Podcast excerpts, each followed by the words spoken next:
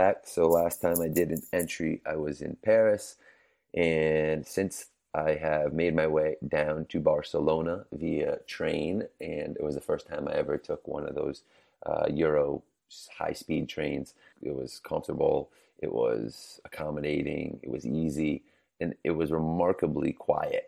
there was, you know, I couldn't get over how quiet it was. It was about a six hour ride from Paris to Barcelona, but it was cool because you go through the French countryside, and it's uh, it was it was it was a cool cool experience in itself. But I've been in Barcelona for the last couple days. I wanted to kind of get an entry out before I leave because I'm leaving tomorrow. And, you know, I've done some cool stuff down here. I will recommend that anybody who comes to Barcelona must go see flamenco dancing. Wow, I was super, super impressed. It just amazes me.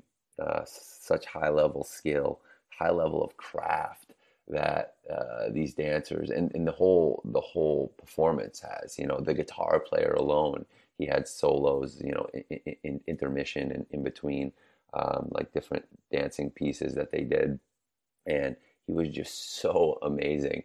And what's even more amazing to me is uh, these artists are, you know, the world's never going to know who they are in a sense, and they're just out here performing uh, on a nightly basis in at such a high level. I mean, amazing, amazing, amazing. I, I highly, highly recommend anyone uh, that comes to Barcelona does it.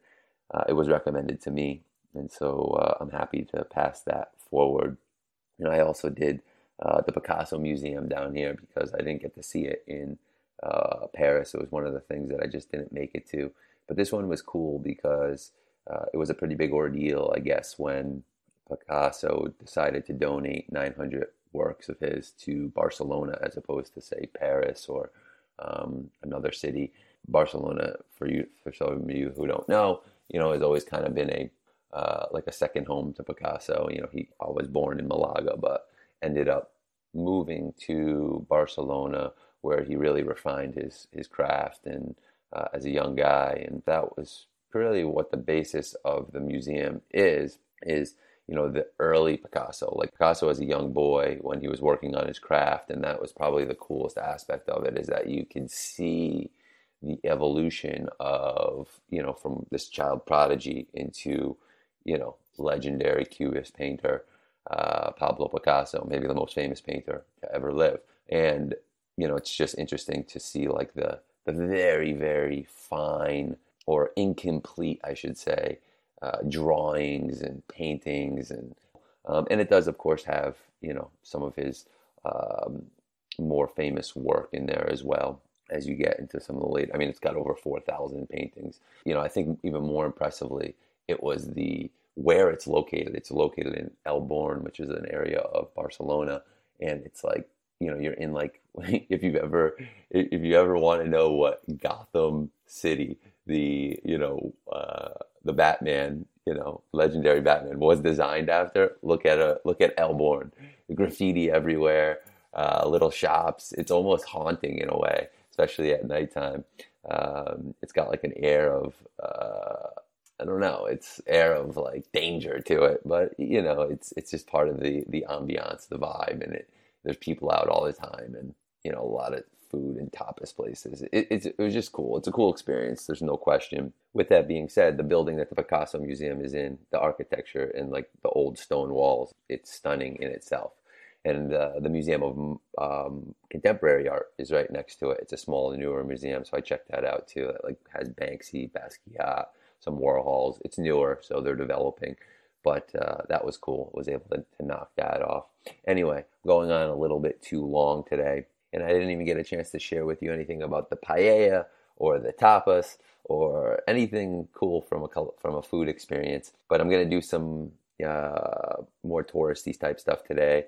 Uh, go up to Park Güell or Güell or however they pronounce it. You know, do walk around La, Las Ramblas, which is the you know famous street in Barcelona.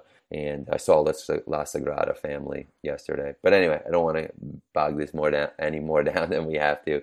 I am going to take my COVID test right now to go come back home. I will say I've asked a lot of people, you know, what their restrictions are, and including countries like the UK and ones that are very, very strict. And there is, I haven't found any other that still requires a 24 hour COVID test, uh, a negative COVID test to come back into the country. And I'm not too sure about this policy um, as it exists. But again, I don't want to be too political. It's just, you know, what's the point of being fully vaccinated with boosters, as I am, um, respecting everyone else's safety, of course, wearing a mask, uh, as everyone is on the plane and in the airports, if all of that can be sabotaged by, say, a false positive, uh, which, as we know, can very easily happen, or you can have a, a dormant case that's lying, that's a, that's non symptomatic, and again, and you're very very low chance of spreading um, or being contagious. I don't want to get into the whole science of it and the vaccine debate because that's not the intention of this. The only intention is to just document what's on my mind. And since I am traveling during this time, I wanted to document this because it's something that's on my mind and has been since I realized I was going to have to do it to come back home. But don't worry, I feel great and potentially even better than I left. So I'm not expecting any problems. And lastly, of course, I'll circle it back. If you come to Barcelona, remember, save time to go see the flamenco dancers.